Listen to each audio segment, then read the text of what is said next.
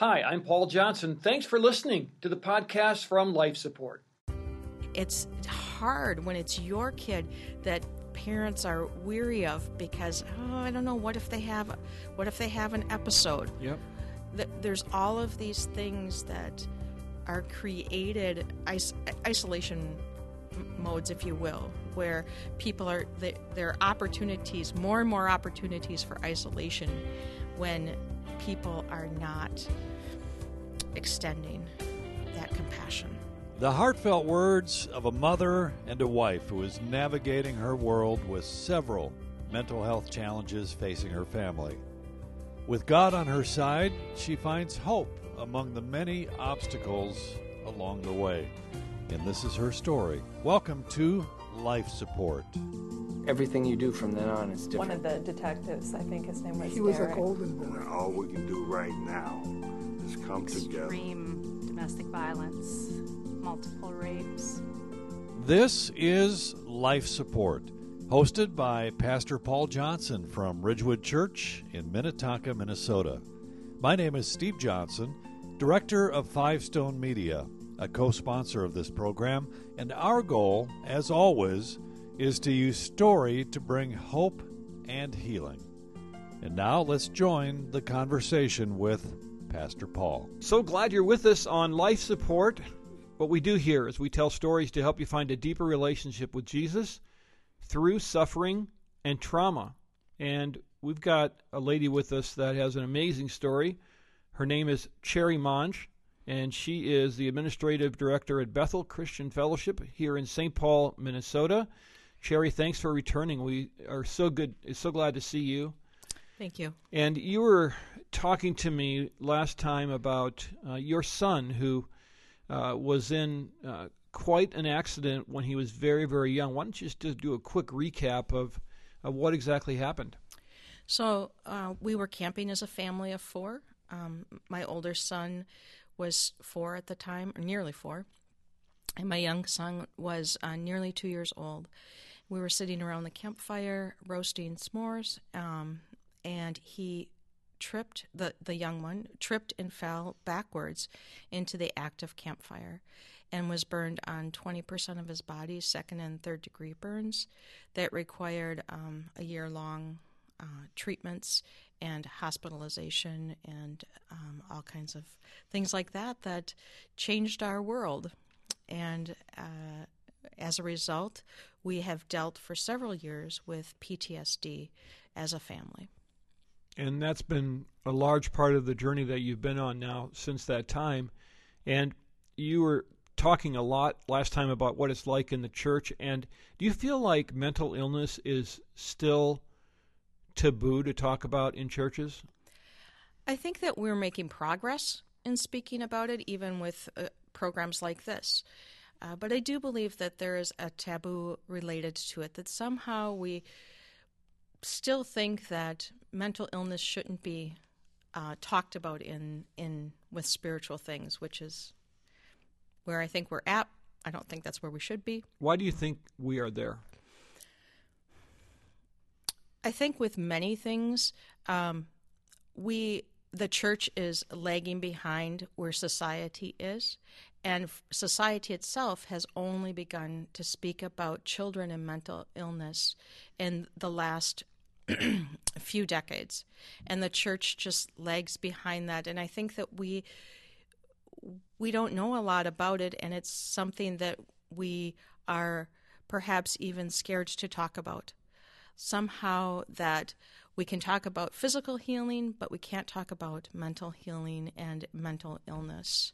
And I think that it's it's difficult for the church to even acknowledge something that is ongoing that may not have a uh, resolution to it. Where in this case, my son struggles with acute anxiety and um, PTSD.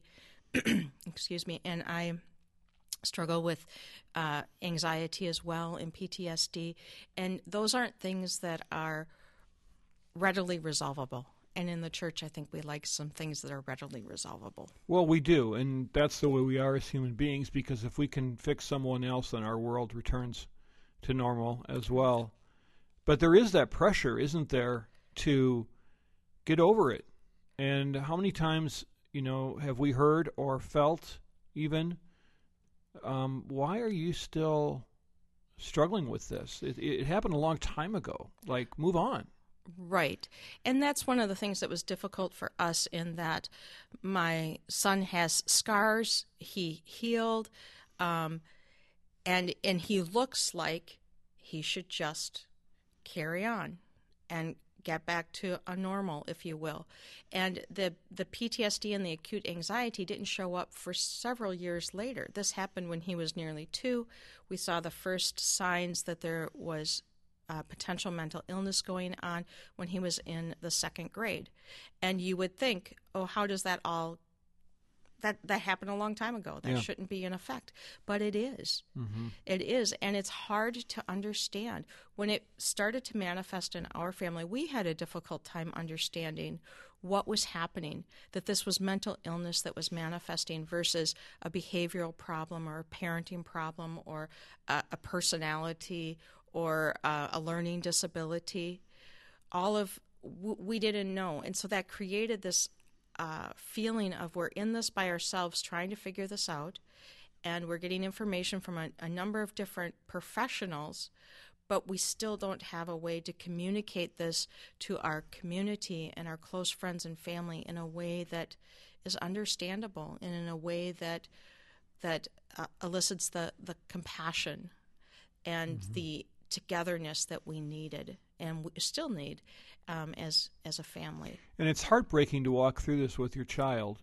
And uh, I, I watch one of my children that struggles probably more with PTSD. And by the way, uh, I would stop and just say that PTSD is real. We've had numerous experts on this program uh, talk about PTSD and the effects of these things. So we're not just making a crutch up here. We're not finding excuses. This is a real thing. And it's heartbreaking to go through this with your child mm-hmm. because you watched them be isolated. You watched them struggle with friendships. Yes. You watch other kids bully them because they're not n- normal. It's really hard. And then the, add on to that, nobody really understands. Because how many people, like in our situation, you know, Wendy and I found ourselves in a in a homicide victim support group. Who did, who goes through that? And so you look around, and there's no one to talk to about that Right. at Right. the church. I mean, yeah, there's not many kids who have been, you know, their brothers have been murdered. So it's it's very hard. Yes. And and so please please look at the people that you're next to in church. Mm-hmm. Don't just assume everything's going okay. If there's an issue in their marriage, if there's an issue with their kids, dig deeper. Don't just assume. And I think that some of that loneliness and isolation could be at least alleviated or mitigated. I agree. If if you if that person in the pew is hurting, just the the your presence and your your interest in the situation and how can I help? How can I support you? You don't have to understand it all to be a good listener. You don't have to have the answers Yep. to be a good listener Or even agree. or even agree. Mm-hmm. But the lis- listening enables the person not to feel as isolated and alone. Yeah. And that isolation is it's difficult when it's your kid that's not invited to the birthday party. It's hard when it's your kid that parents are weary of because oh I don't know what if they have what if they have an episode Yep. th- there's all of these things that are created is- isolation m- modes if you will where people are th- there are opportunities more and more opportunities for isolation when people are not extending that compassion And that's very prevalent. And I don't think anyone necessarily is doing anything wrong or trying to be exclusive and isolate a child, mm-hmm. but they are acting out of what they know right and they don't know. right And nobody's really taught them. Right.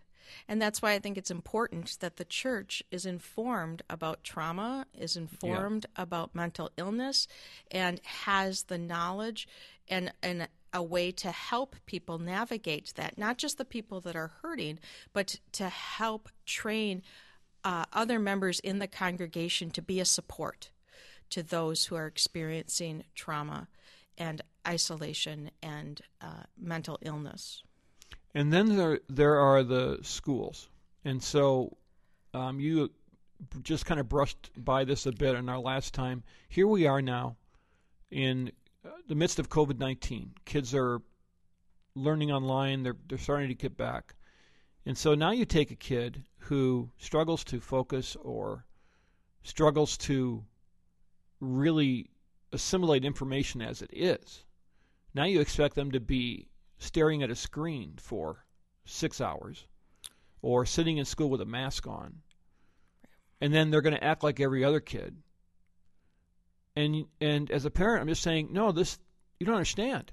And and here's here's my big beef with our leaders and I pray for our leaders every day. I wouldn't want their job. They didn't ask for COVID-19. But I will say that special needs children have been totally left out of this equation. Absolutely 100% disregarded. This does not work for them. I agree. I agree 100% that what what happened they they've, they've lost their support. Um, going to school and having a support person there that helped them navigate their day, helped helped in a variety of ways. They've lost that completely. Parents have had to step in not only to help them in their learning of the material, but also then managing everything else that comes with the special needs. Everything And managing their expectations. managing their expectations. And so we opted to um, really cut back and we opted to, you know what, this is the best that can happen right now. And we can't do anything more. And we've communicated what we can and can't do to the school. And at the same time, we're still getting truancy letters. Yeah. Um, boy. and and that I think just we li- do we live in the same home and do we have the same child because boy does this sound familiar. So it's it's difficult. Yeah. There's been no accommodations made for that. And and the and the other issue is, you know, when you call for help, let's say, for example, you call a county helpline. The person that will come is likely a deputy or a law enforcement officer. Now, they're going to do the best they can, and they're they're generally extremely nice. They they know what to kind of look for, but they're not experts in this.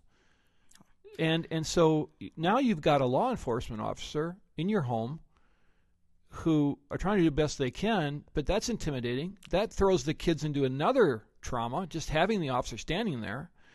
But you look around as a parent and go, why doesn't anybody understand this? Exactly. Exactly. I you know, you saying that just does make me think, are we in the same Yeah. house? Because Yeah. we've had those law enforcement officers in our home um, trying to help de escalate a situation or trying to help with school.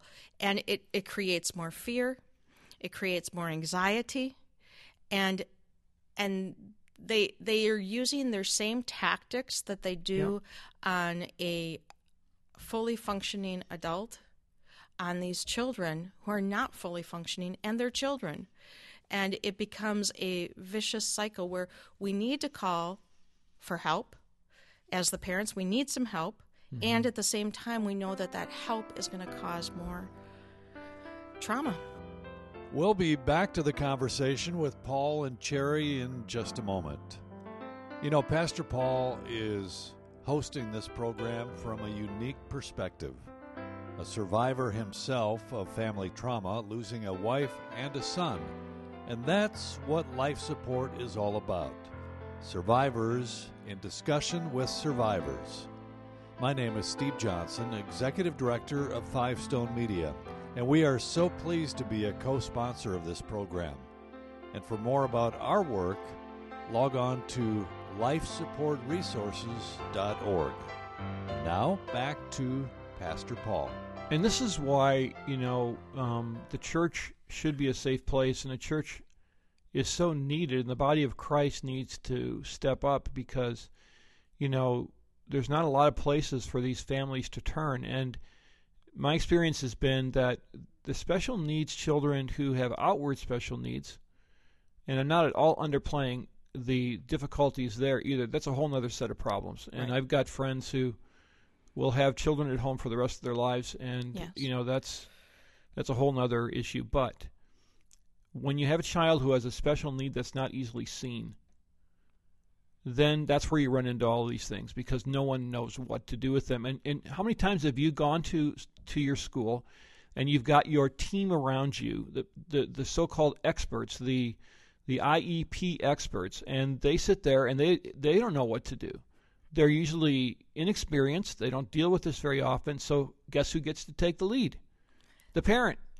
Again. Yes, yes, and I I will um, been there, done that. Um, we have we've moved different schools, and we've found that some are better than others. And where he's currently at is fabulous, and we've had a couple of others along the way that have been fabulous. But again, it's for this short period of time. It's they're not dealing with it twenty four seven. Yep. And I know that the rule the rule in the school is no hoods.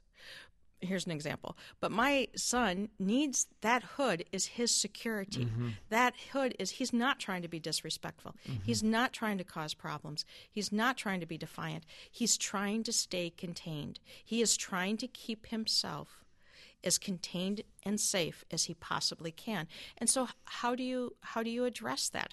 Where's the accommodation for that? And where's the understanding of that?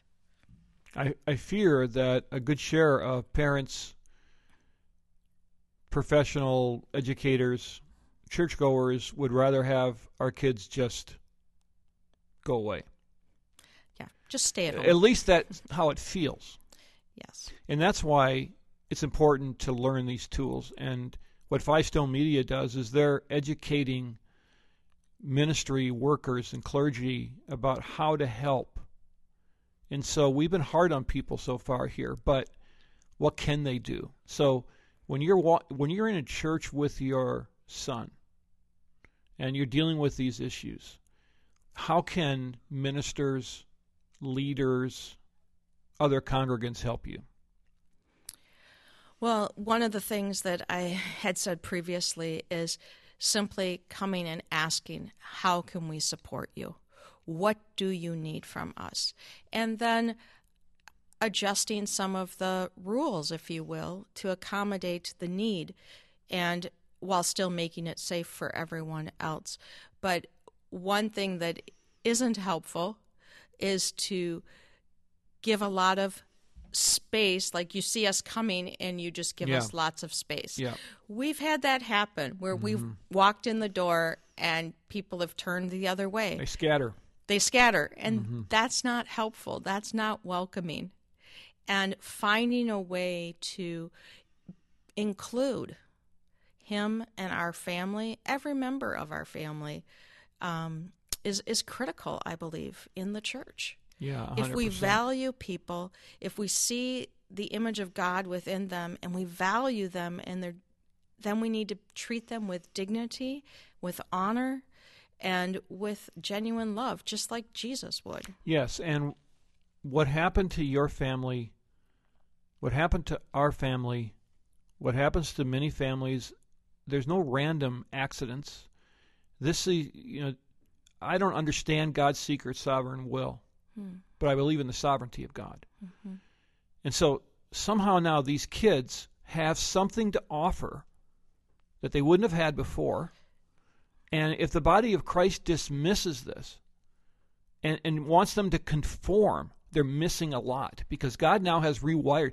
PTSD rewires your brain. Mm-hmm. That's what I don't think mm-hmm. people really understand. The child is not the same anymore. Right. But God has made them different and new.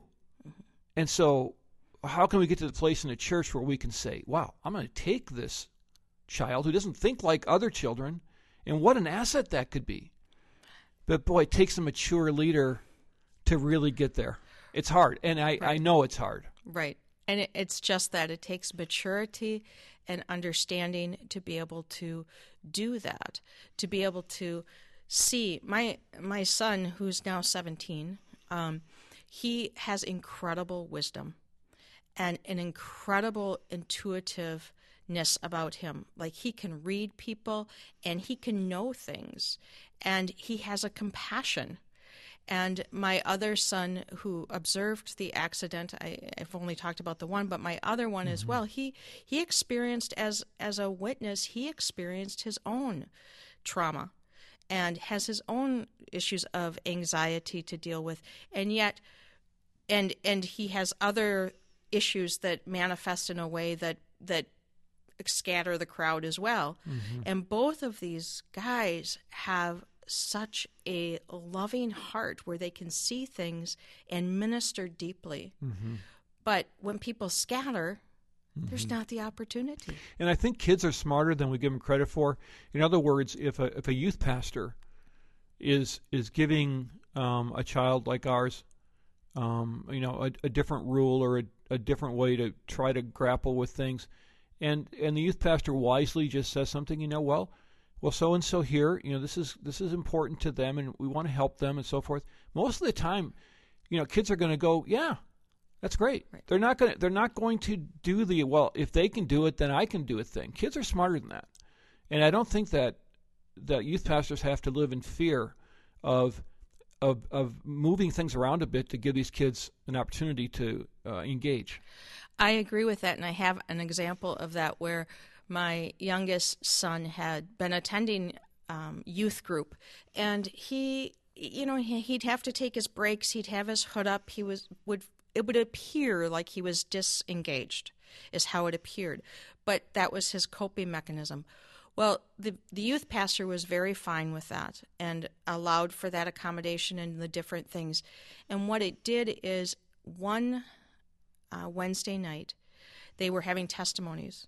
And now my son, who doesn't really talk a lot and who doesn't, you know, socialize a lot, he got up and he gave a testimony. Mm. And he started talking about his struggle with depression and anxiety. And the youth pastor let him speak in a raw manner that just it opened up mm. the youth group good for him. in a way that mm-hmm. others were then able to share where they were really at.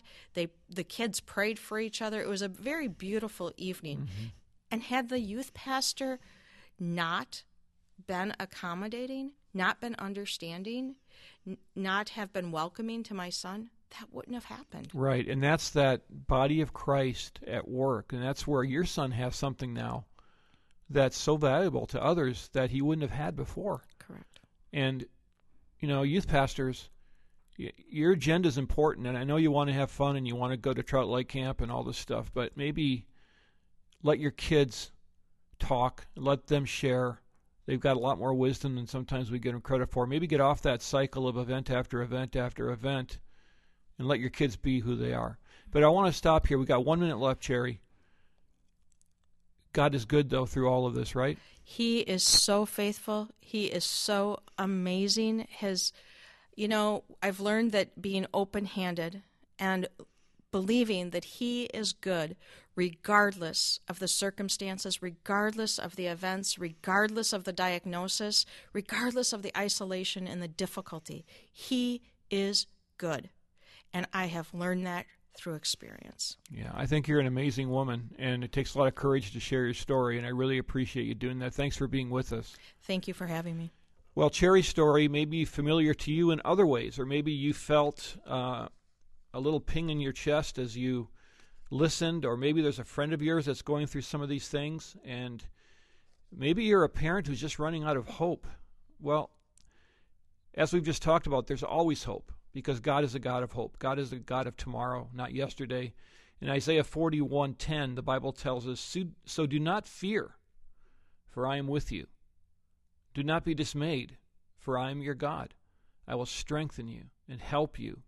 I will uphold you with my righteous right hand." God isn't talking to someone else, he's talking to you. And you may be in a situation where you lay in bed at night and you may experience stark terror because of what you've been through or what your kids are going through. You may experience deep grief because all of the memories come flooding back. You may be experiencing shame because you just don't know if you can ever deal with your past. But the promise here is real. What God is saying is, I will uphold you, I will strengthen you. And the, the amazing thing about God is when we come and have a relationship with Him through our Lord Jesus Christ and through a relationship with Christ, we are washed clean. We are pure. And we are His child. And so there's nothing that's off His radar. And all of these beautiful children we've talked about are known by God. And so we need to walk with God so we can know them as well.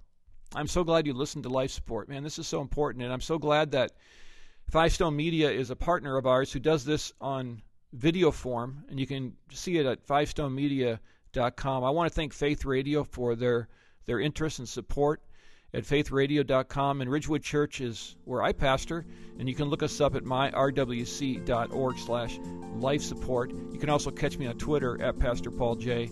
Listen, there's always hope. I'm so glad you listened, and we'll catch you next time on Life Support.